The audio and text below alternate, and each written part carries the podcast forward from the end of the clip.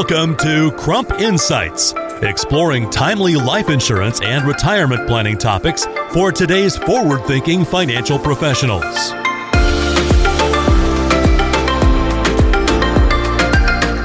In this episode, we'll preview what to watch from Washington, D.C. in 2024. I'm Brian Bushlack, your host for this series and an active life and health insurance producer.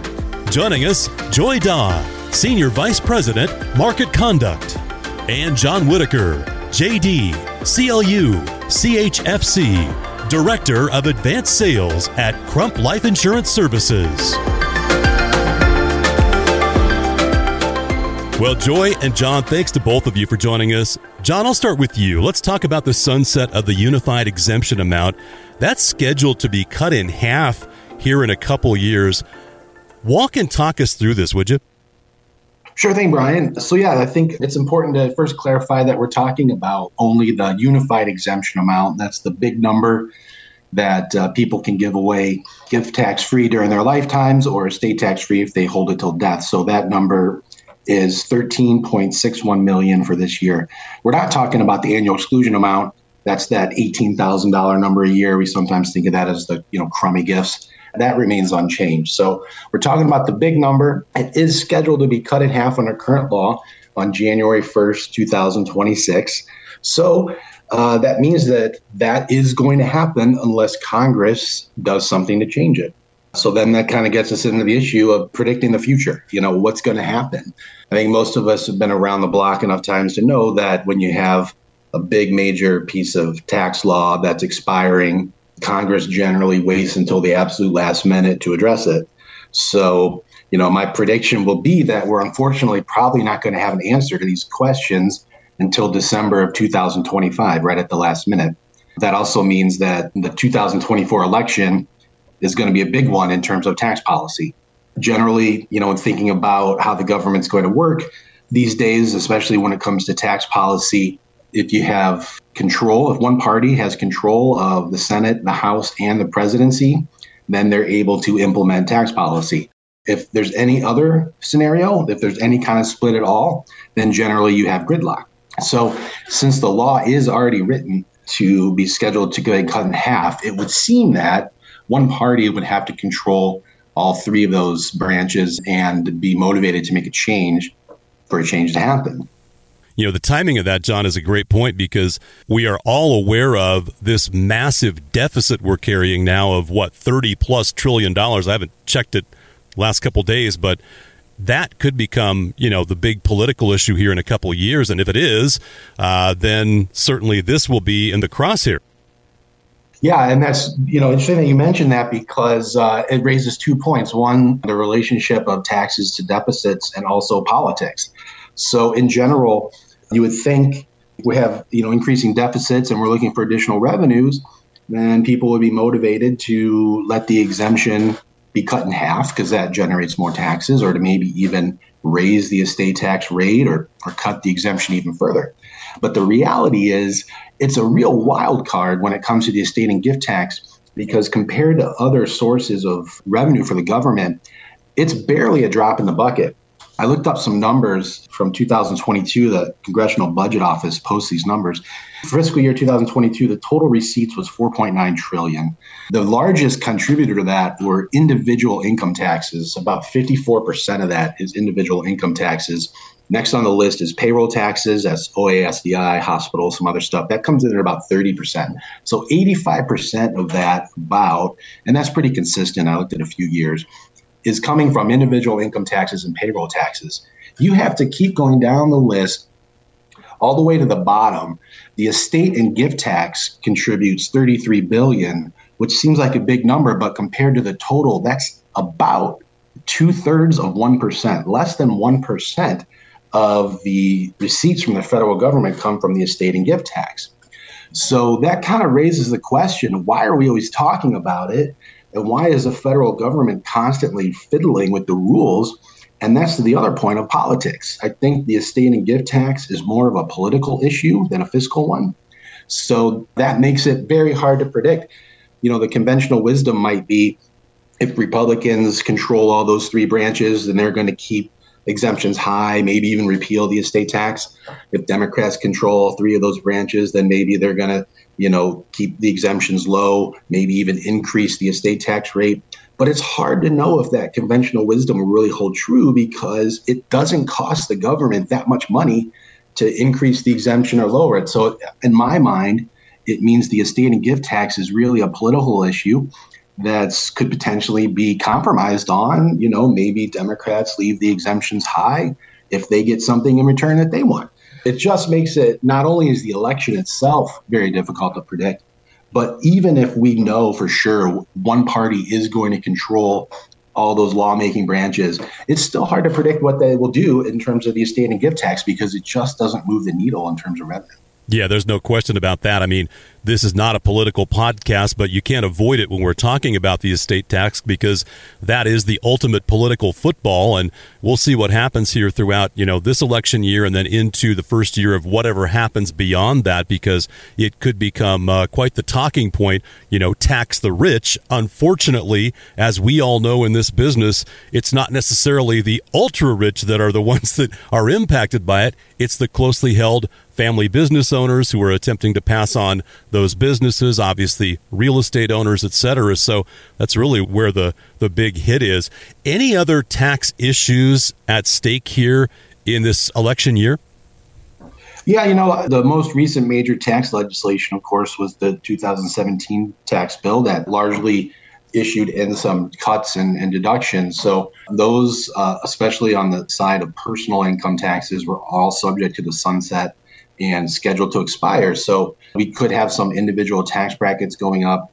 The standard deduction might go down. And a big one for our audience, financial professionals who might personally be benefiting from this, is the deduction for qualified business income available to certain pass throughs under 199A, that new section. Uh, that could be eliminated. So those are just from that tax bill. Then you have other larger issues. You know, uh, each president produces their kind of wish list of items. And so over the years, we've kind of accumulated, and other sources too, a wish list for, for each party. And, you know, Democrats have been talking about in recent years maybe grantor trusts will be included in your estate. That would definitely change the scope of planning and how we go about things. So I don't know if that'll happen or not. It felt like a couple years ago that might have actually been close to pulling it off before uh, they backed off. So there are just a lot of taxes. And I think you're right, you know, taxing the rich and paying fair share are words we're going to hear a lot over the next nine months and, and probably, you know, thereafter. One thing I will remind folks, though, and this is a bit awkward, it kind of puts us in an adverse position to our clients, but you know, life insurance is a tax advantage product. And it also, one of the main uses for some of our biggest policies are paying estate taxes. So when taxes go up, while that might be bad for some of the clients we work with, the sort of secret truth is that that's usually good for our industry. So I'm not sure what to root for, you know, whether you root for your clients to have better tax situations. I mean, the reality is if grantor trusts are now included in your taxable estate, that makes a lot of the traditional estate planning techniques like GRATs and sales to defective trusts and all these other things go right out the window life insurance might be the only solution left standing. It could actually be a boom for our industry. I'm not going to celebrate that in front of clients and tell them I'm rooting for higher taxes, but that's just something to keep in mind as we hear the politicians make their, their you know, have these debates. Is the secret truth is the higher tax rates are usually the better that should be for life insurance. I'm glad you mentioned that because you circle back to the annual exclusion and they don't touch that that continues to ratchet up a, a, little bit every year, right? And that's that window that we have from a gifting standpoint, as you know, those premiums are gifted to the trust to help pay for, or hopefully pay for, those life insurance premiums, right? Yes, and uh, I should mention too that strategy would seemingly still be intact, uh, and also, you know, from my understanding, from talking to some folks over at Finseca who were involved in, in talking to the politicians behind the scenes, when they were talking about including making grantor trusts included in your estate, you know, many life insurance trusts are grantor trusts because owning life insurance can be a trigger. Included in those conversations was the idea that they would take that rule out and so that a life insurance trust would no longer be considered a grantor trust just because it holds life insurance. So if that holds, and if this, I mean, we're deep into theoretical world now, but if, if some sort of rule like this does get passed in the future, I have faith that even if grantor trusts are included in your estate, the life insurance trust would not be, which would again just set up a really good opportunity for our industry. No question about that. And, uh, as you mentioned, the timing of this, of course, will all come down to December 31st of 2025. We've been there and done that many times, so it'll be interesting to see how it plays out. And uh, Joy Dawe is on deck with us with regulatory topics here in just a minute. But before we talk to Joy, I want to get an update from you, Jon, on the Connelly case. What's the latest here? Yeah, so uh, the Connelly case is moving right along. Uh, just for those folks that aren't aware, you know, that case was uh, decided in favor of the IRS at the appeals court level, and the taxpayer appealed to the Supreme Court.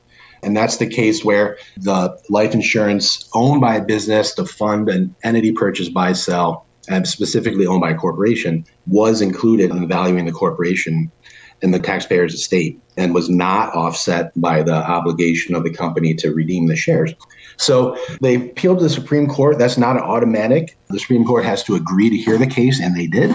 So right now, they've set arguments for March 27th. So uh, we're in the stage where briefs are being filed. You can actually go onto the Supreme Court website and look up the docket and read the briefs if you're so interested. Just search for Connelly and you'll find it different organizations can file briefs. They're called amicus briefs. They're not parties to the litigation, but they're more people who just want to express their opinion. I saw one was filed recently by the Chamber of Commerce of America. So right now they're in the brief filing stage. We're about a month away from having arguments. Then the Supreme Court will render its decision before the end of the term. It's probably going to be one of the last ones we're getting, you know, from when the hearing schedule, you're getting towards the end of their calendar. They recess in the summer. So I'm expecting a final decision from the court sometime in June. That's a vague guess. Early summerish, maybe June. Maybe if it's a little slow, end of June, early July. But uh, yeah, I think we're probably four months or so away from finding our answer. Wow. Are you filing a brief, Jon, or are you going to sit this one out? uh, you know, I'm not filing a brief. I think I'm going to sit this one out. Uh, if I start filing briefs, uh, I got a stack of things our marketing department wants me to work on. I think they uh, they pulled my feet to the fire if they found out I was doing something else. That's good to hear. Okay, Joy, we want to welcome you to the conversation and talk about our uh, insurance regulatory topics here in 2024.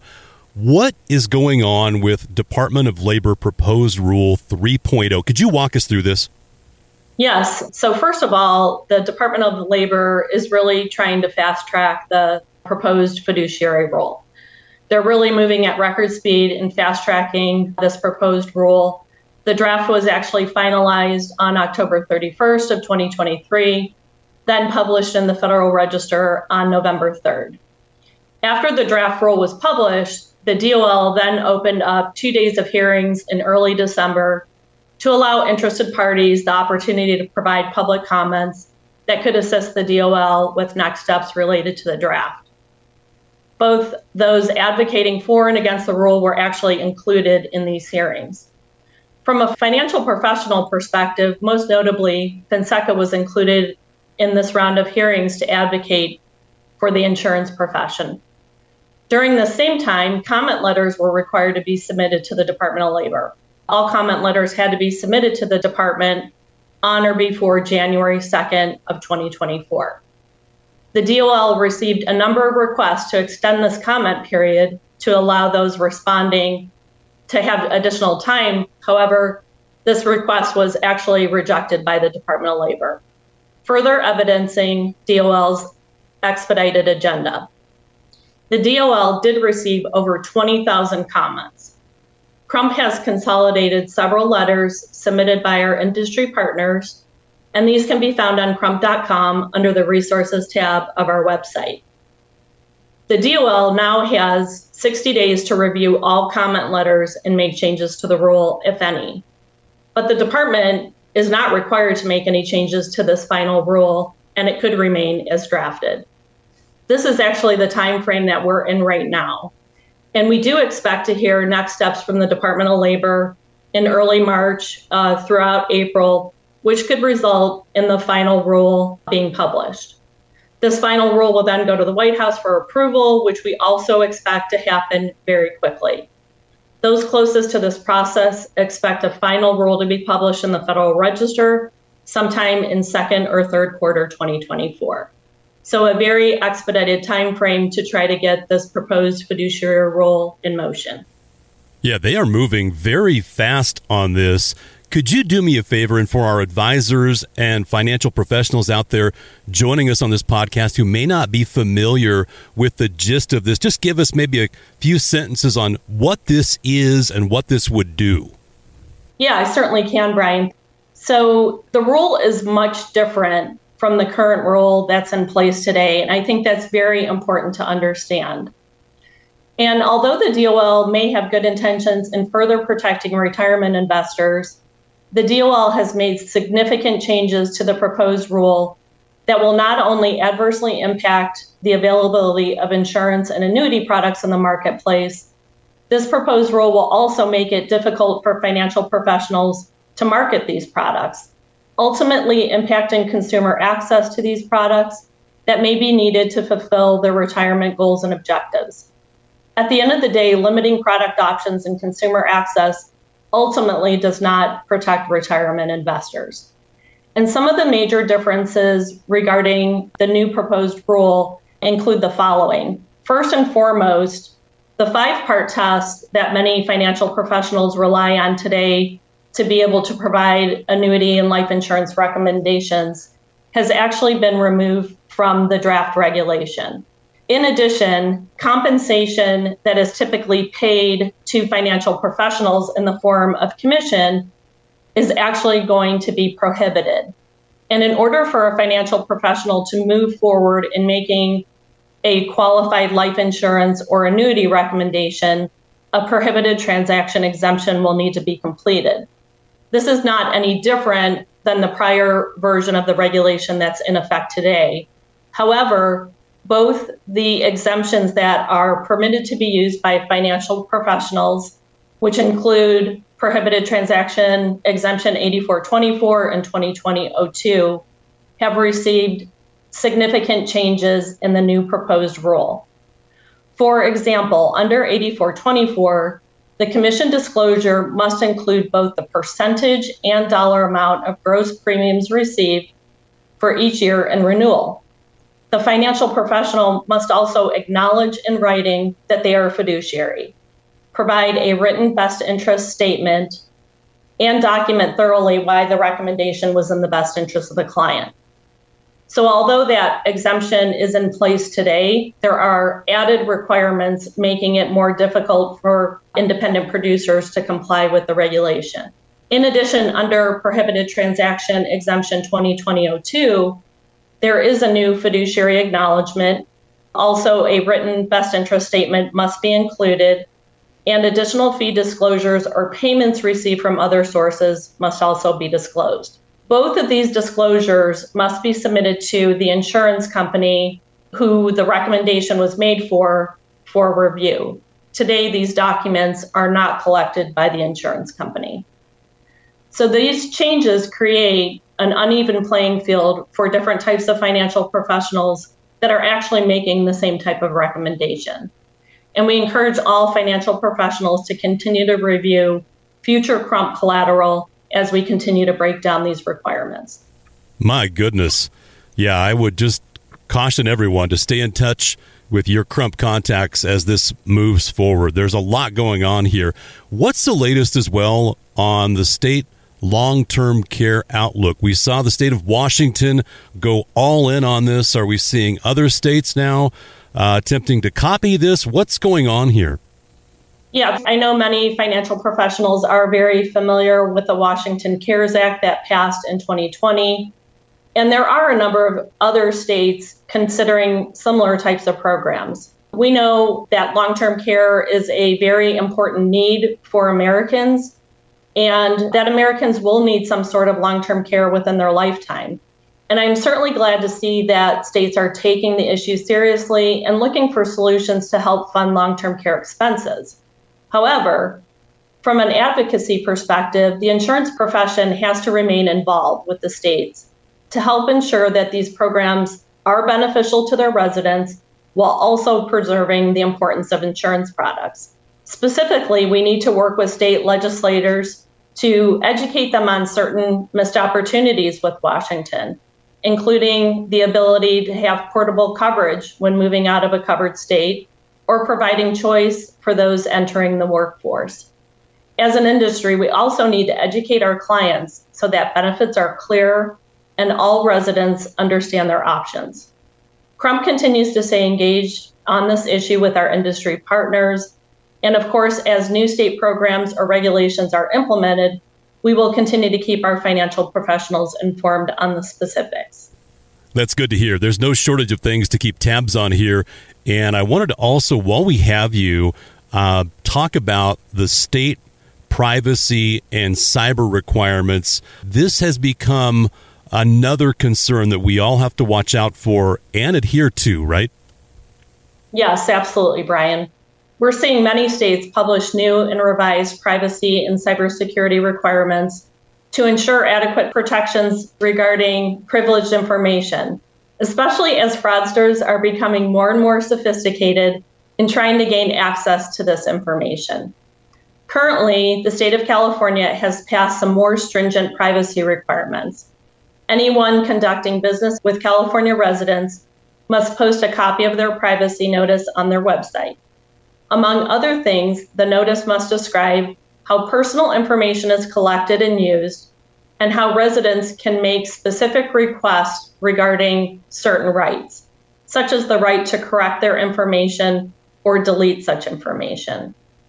Although there are currently over 20 states that have implemented their own cyber requirements, the New York Department of Financial Services sets the bar in relation to these requirements. Most recently, on November 1st, 2023, New York passed some revisions to their existing cyber regulations. Even if you're not licensed or operating in New York, I would suggest reviewing these regulations to help further protect your business and the customers that you serve. In relation to all the topics mentioned, please continue to look for resources on crump.com or contact your sales manager for more information. Well, great advice, Joy.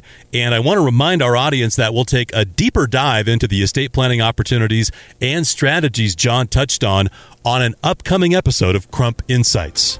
Jon, Joy, thanks again for joining us. We appreciate your insight. Sure thing, Brian. Thanks for having me. It's a pleasure to be here as always. Thank you, Brian. We really appreciate the opportunity. Crump Insights is brought to you by Crump Life Insurance Services, LLC a leading third party distributor and service provider of insurance and retirement products, part of Truist Insurance Holdings, LLC, the fifth largest insurance broker in the United States. Crump supports the distribution of life insurance, annuities, long term care, linked benefits, disability, and health products with the industry's premier sales and back office support and technology services. Marketing under the following brands Crump, Truist Life Insurance Services, Risk Rider, and TELUS. Source Business Insurance Magazine using 2022 brokerage revenue generated 2023 issue.